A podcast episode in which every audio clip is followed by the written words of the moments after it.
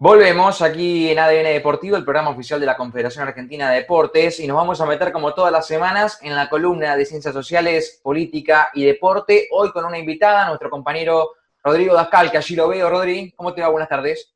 ¿Qué tal? Buenas tardes, compañeros. ¿Cómo están? ¿Cómo les va? ¿Todo bien? ¿Todo bien? Bien, bien, muy bien, muy bien. Bueno, hoy eh, volvemos a dejar un poquito de costado las ciencias sociales, aunque nuestra invitada de hoy también en su momento y, y le interesa las ciencias sociales, después puede contar por qué, cuando ella estudió, etcétera. Pero nos metemos un poquito más en la política y en la gestión, en, en- en la columna de esta semana. Eh, ¿Por qué? Porque tenemos de invitada a Gabriela Senós. Hola Gaby, ¿cómo estás? ¿Qué tal? Buenas tardes. Este, la voy a presentar brevemente y después voy a dejar que se presente ella. Gabriela Senós es actualmente la responsable, una de las responsables, la vicepresidenta del área de fútbol femenino de, de River, del Club Atlético River Plate. Eh, así que quería que, eh, seguramente vamos a empezar a charlar un poquito de, eso, le vamos a pedir que se presente, que nos cuente un poquito cómo fue su acercamiento al club, su participación en River a lo largo de los, años pasados, y que además está medio vinculado a lo que charlamos la semana pasada, pero eso no importa, no, volvamos a la semana pasada, este, que tiene que ver con la manera en que los, los y las hinchas empiezan a vincularse con sus instituciones. Eh, y después nos metemos en otro temita, lo anticipo nada más, que tiene que ver eh, con que la semana pasada eh, River Plate aprobó por comisión directiva dos cuestiones, el protocolo de, contra de las violencias y, de género, y, el- y la violencia de género, y el cupo femenino. Y yo quería que, como Gabriela eh, participó de todo esto desde de hace ya rato, nos cuente un poquito qué características tiene, cuál fue su participación, etc. Así que bueno, yo siempre hago esto, Gaby, hago una presentación y después le, le digo siempre a los, a los y las invitadas, bueno, Gaby, presentate vos ahora. Entonces me corrigen, dicen lo que yo dije mal, vuelven a, a, a- etc. Bueno, mi nombre es Gabriela Senós, soy directiva del área de fútbol femenino, soy secretaria en este momento, no vicepresidenta. La corrección. Eh, también en el club eh, hace, es la segunda gestión como representante de socios, también la segunda en fútbol femenino. Bien, En- ¿Y, cómo, y cómo, cómo, cómo te acercaste a River? ¿Cómo fue tu acercamiento a- al, al club en términos de, ya en, en términos de, de políticos de alguna manera? ¿O puedes contar cómo empezó todo eso antes? ¿no? Y hace muchos años empecé, empecé por ir a la cancha y era solo cancha. Incluso era socia en ese momento se denominaba socia de cancha porque habilitaba solo la utilización de, del el carnet de socio como para entrar al estadio. Después, eh, a partir de empezar a conocer gente, uno empieza a vincularse, empieza eh, a tener como un poco más de participación en ese momento en lo que era la vida de la tribuna, en los viajes, etcétera. Entonces, eh, sin darse cuenta, eh, uno arranca en lo que es la vida política del club.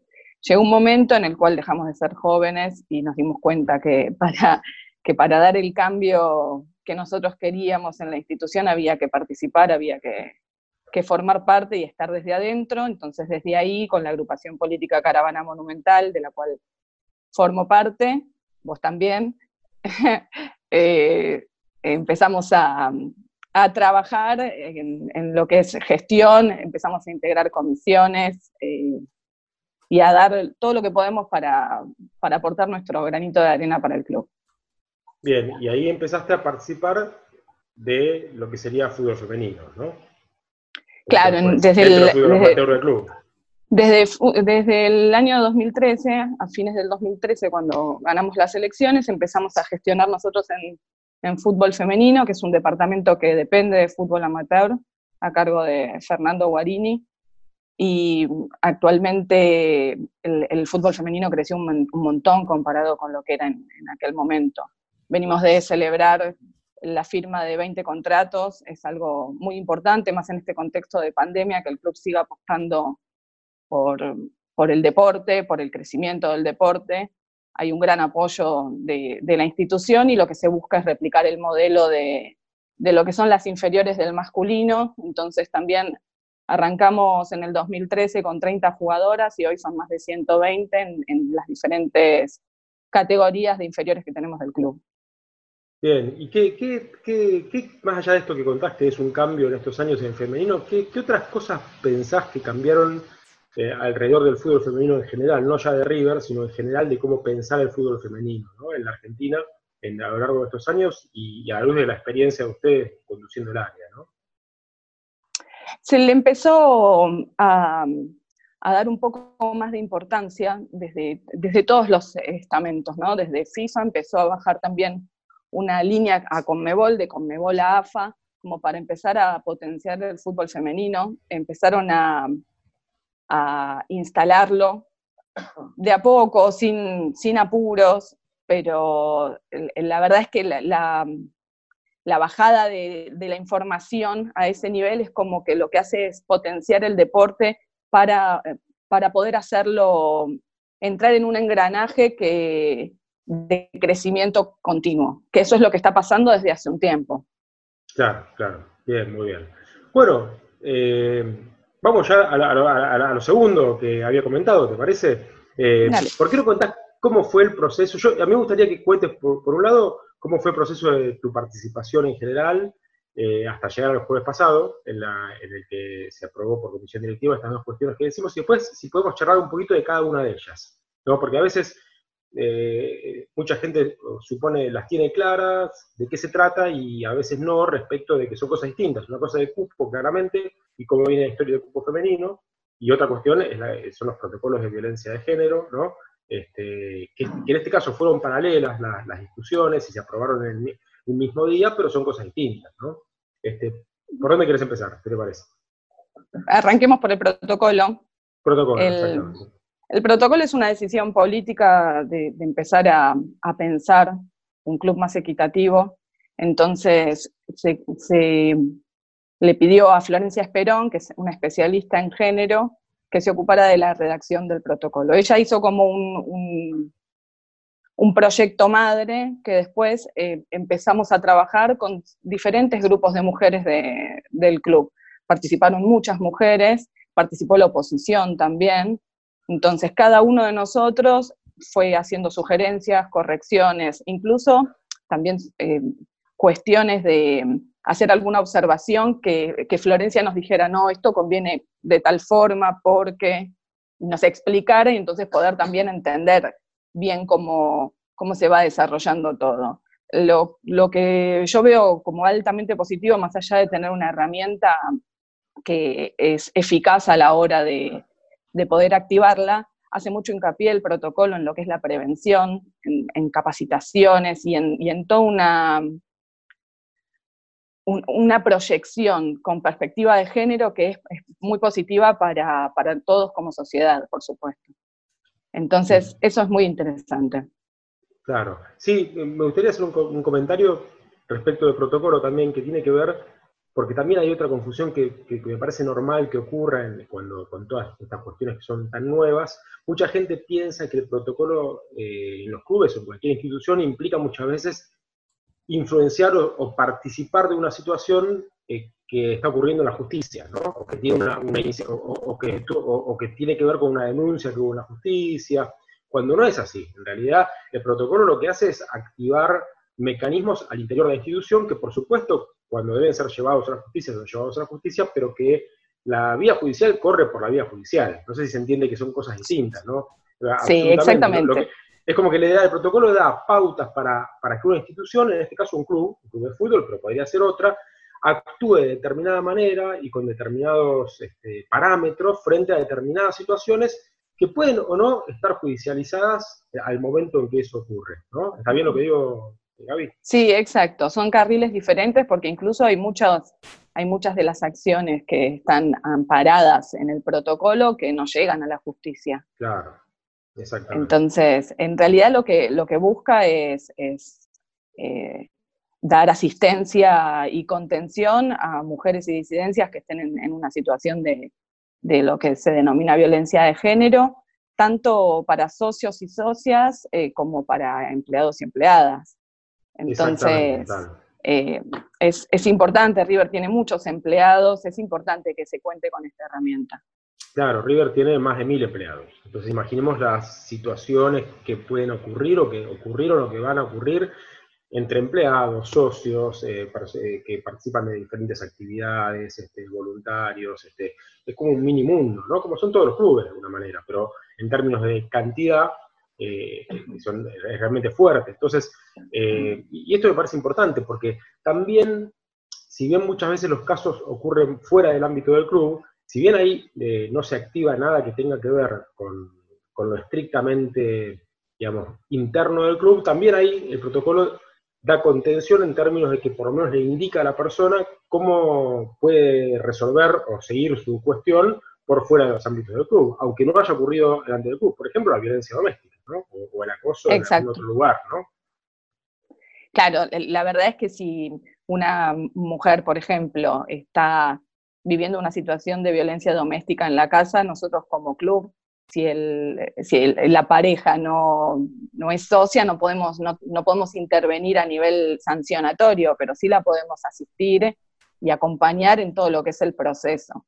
Que eso es muy importante en una situación de violencia. Sí, absolutamente, claramente. Bueno, y el otro punto es el tema del cupo femenino, ¿no? Eh, cupo de género, hay muchas formas de llamarla.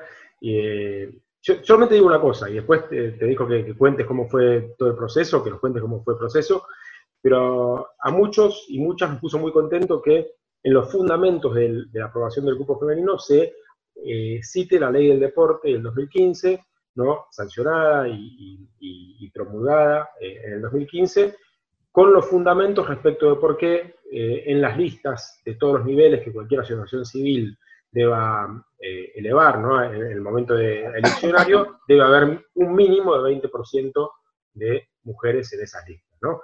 Después podemos discutir y charlar por qué el 20%, si el cupo es bueno o malo, entre comillas. Todo eso lo, charlamos, en charla de café o en charla seria. Lo que está claro es que necesitamos que la legislación empiece a reparar un poco y a ir en una dirección contraria a las estructuras dominantes de, poder que desde hace, yo diría no décadas, sino siglos de alguna manera, justamente estructuran cómo se organiza la política en los clubes y en todos lados. Entonces a mí me puso muy contento ver el tema de los fundamentos, eh, no por un tema legal, sino porque evidentemente cuando en el 2015 se pensó la reforma de la ley del deporte, del cual la Confederación Argentina de Deportes fue fundamental ¿no? en, esa, en, ese, en esa sanción, bueno, aquí tenemos un club que está referenciándose en la ley del deporte para modificar el tema del cupo femenino, ¿no? Sí, exacto. Hace más o menos un año surgió la idea a partir de, un grupo de mujeres, se encaró desde, desde un órgano del club oficial, la Comisión de Mujeres, que ahora es Comisión de Mujeres, Diversidad y Géneros, y desde ahí lo, que se hizo fue nuclear un montón de mujeres de la actividad política de River y también mujeres eh, como, como, socias sencillas que lo único que, tenían es, intenciones de empezar a participar y que también no encontraban el modo. Entonces, a partir del cupo, eh, se estuvo charlando con el departamento legal, con el departamento de agrupacionales, asesorándonos con abogadas, eh, investigando bastante sobre cómo activarlo y terminamos presentando el proyecto que, fue sancionado en la última comisión directiva.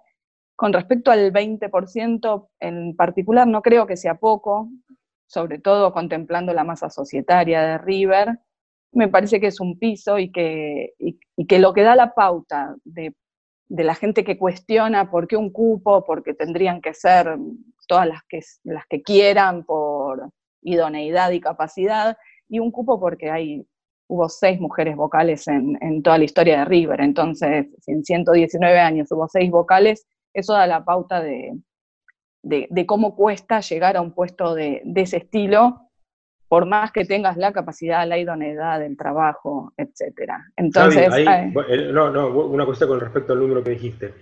Eh, seis en toda la historia. A partir del año que viene, que hay elecciones en diciembre, debería mínimo haber tres, sí o sí, como mínimo, como piso, ¿no? ¿O me equivoco? Cinco. Cinco, cinco, perdón, ahí está, eso, cinco. cinco vocales titulares. Entre las seis que yo te estoy diciendo, estamos contemplando también vocales suplentes. o sea, entre vocales y titulares en toda la historia hubo seis y en el año que viene van a ser ocho, seis, eh, cinco titulares y tres suplentes como mínimo, como base. Hay una, para que veamos también eh, cuantitativamente lo que significa la diferencia. Y eso también se replicaría en el resto de los órganos del club, ¿no? Asamblea de representantes, este, fiscalizadora, ¿no? Comisión fiscalizadora también, que son considerados comisión directiva. En fiscalizadora hubo una mujer a lo largo de la historia durante dos mandatos eh, y ahora va a tener que haber mínimo dos. En lo que es representantes de socios, actualmente somos 13 representantes de socias mujeres por lo que es el oficialismo y van a pasar a ser 30. El, cambio es enorme y, además... 13, Gaby, 13 sobre 100, digamos, sobre cuánto. Ah, claro.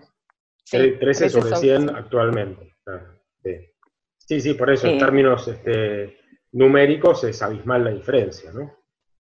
Y se va a notar un montón más la participación femenina. La realidad es que las actividades del club en su mayoría están gestionadas por mujeres que, se acercan desinteresadamente a colaborar con una actividad que las representa o que les da eh, alegría. Y, ahora lo que va a pasar es que esas mujeres van a estar reconocidas de otro modo, no solo desde la gestión, sino en, los papeles.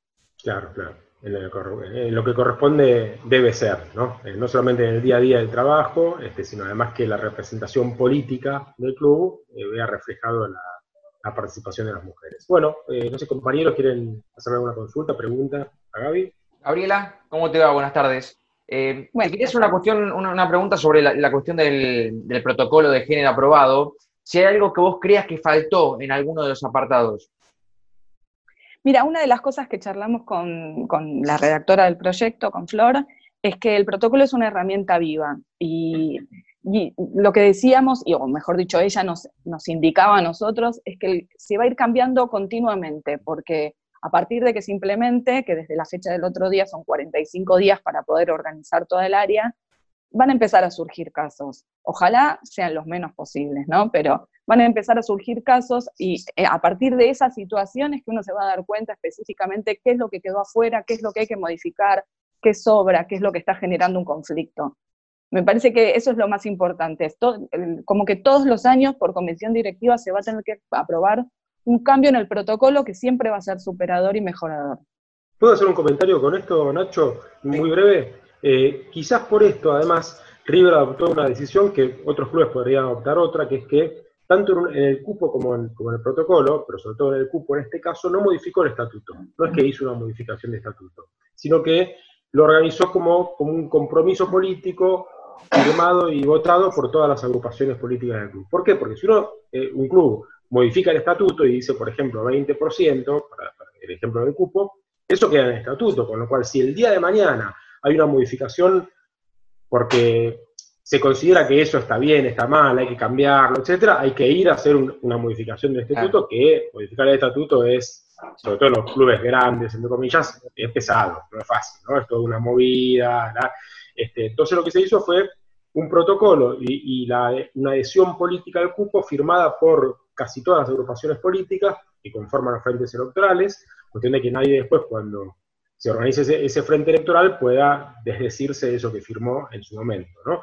Este, pero perfectamente algunos los clubes podrían modificar el estatuto y poner el estatuto, pero tiene esta cuestión. Si uno modifica el estatuto, después esto es tan móvil, como dice Gabriela, que en dos años hay que cambiar algo y ¿qué pasa? Hay que, ir a modificar el estatuto. perdería un poco la esencia. Sí, sobre todo sería poco dinámico, como dice Gaby, ¿no? Perdería la esencia y sería poco dinámico. Entonces, este, tiene que ver con, con, esto. Así que nada, quería meter ese, ese bocadillo. ¿sí? Pero en ese sentido, Rodrigo, ¿no tendría un mayor amparo que esté por estatuto? Eh, sí, pero en, un sentido tendría un mayor amparo, pero a veces los cambios de estatutos no son tan sencillos en los clubes. Porque, ¿qué pasa? Por ejemplo, en general, al cambiar el estatuto difícilmente puede aplicarse para las elecciones del año que viene, porque suele ocurrir que con los cambios de estatuto en términos eleccionarios hay que dejar pasar la elección que sigue y empieza a aplicarse en la, otra. Y después empiezan a haber también muchas veces eh, críticas a esos cambios, presentaciones en la justicia, etcétera, etcétera, hasta que la IGJ define que es correcto. En cambio, de esta manera lo que hubo fue una. Te, te iba a decir eso justo, Rodrigo. Además, eh, IGJ tiene que habilitarlo, o tiene que enviar una corrección, vos después volvés otra vez a, sesionar y después definitivamente ya queda el que la, Inspección General de Justicia termina aprobando. Tal cual, Achita, y eso tarda meses, pero meses y meses a veces. Entonces, de esta manera se evitó eso y lo que se logró fue un acuerdo político de todo el, campo político del club. Con lo cual, digamos, si supongamos que en las elecciones del año que viene algún frente electoral no respeta el cupo, la Junta Electoral, que es quien tiene que, habilitarlo, le va a decir a ese frente electoral, no está respetando el cupo femenino, que es algo aprobado por la comisión directiva y todas las agrupaciones políticas y ahora, Rodri, el tema del cupo va a asamblea. También. Claro, sí, sí, sí. Como todo lo aprobado por comisión directiva, es aprobado por la asamblea, por el otro cuerpo este, político del club. Con lo cual, eh, digamos que queda establecido que, y es muy difícil que eso sea evitable de alguna manera. Claro. Gabriela, ¿cómo te va? Achita Ludaño te saluda, ¿todo bien? Muy bien, muchas gracias. Em, al principio de la nota hablabas un poco de, lo que ha crecido eh, el fútbol femenino en, particular. Y se, terminó, lamentablemente y de manera abrupta, eh, la temporada. ¿Qué, balance haces de, cómo se ha dado esta, e, este, estos primeros meses de fútbol femenino profesional, entre comillas, porque va a ser profesional cuando todas tengan contrato, ¿no? O todas las del plantel tengan contrato, pero eh, ¿qué balance se hace de esa de esa primera temporada. Y en realidad una pena todo lo que pasó porque eh, todos los clubes venían creciendo mucho, entonces este, este corte eh, dejó, dejó el torneo trunco a la mitad eh, y, nos, dejó con, el sabor amargo de, de, no poder concluir el primer torneo profesional o semiprofesional del fútbol femenino.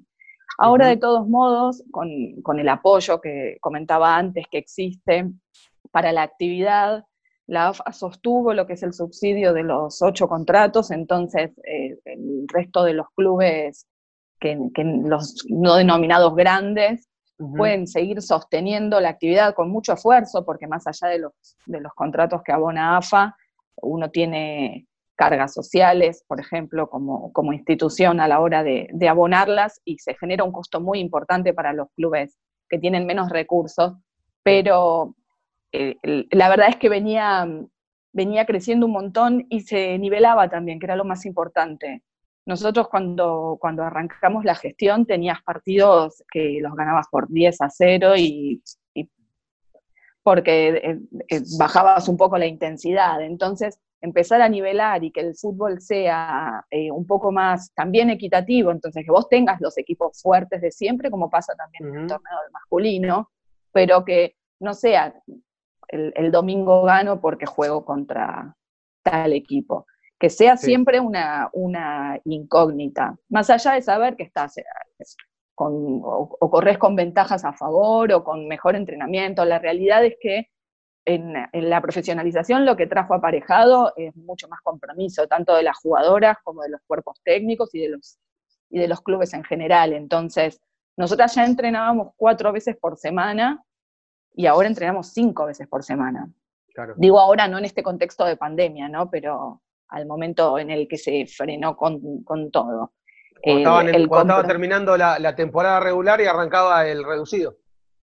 Claro, exactamente. Nosotros estábamos entrenando cinco veces por semana y un día del fin de semana jugábamos partido. Ese era la, el, engranaje en el cual había entrado todo el, deporte en general, porque pasó con un montón de clubes esto. Entonces, lo, lo, triste es que se frenó, quedó a mitad de camino, pero también es que ahora sigue, ¿no? La idea es, se está hablando de que los entrenamientos vuelvan ahora en septiembre, Veremos cómo responde la, pandemia y toda la situación en particular, con intenciones de, estar alineados para competir, incluso antes de que termine el año.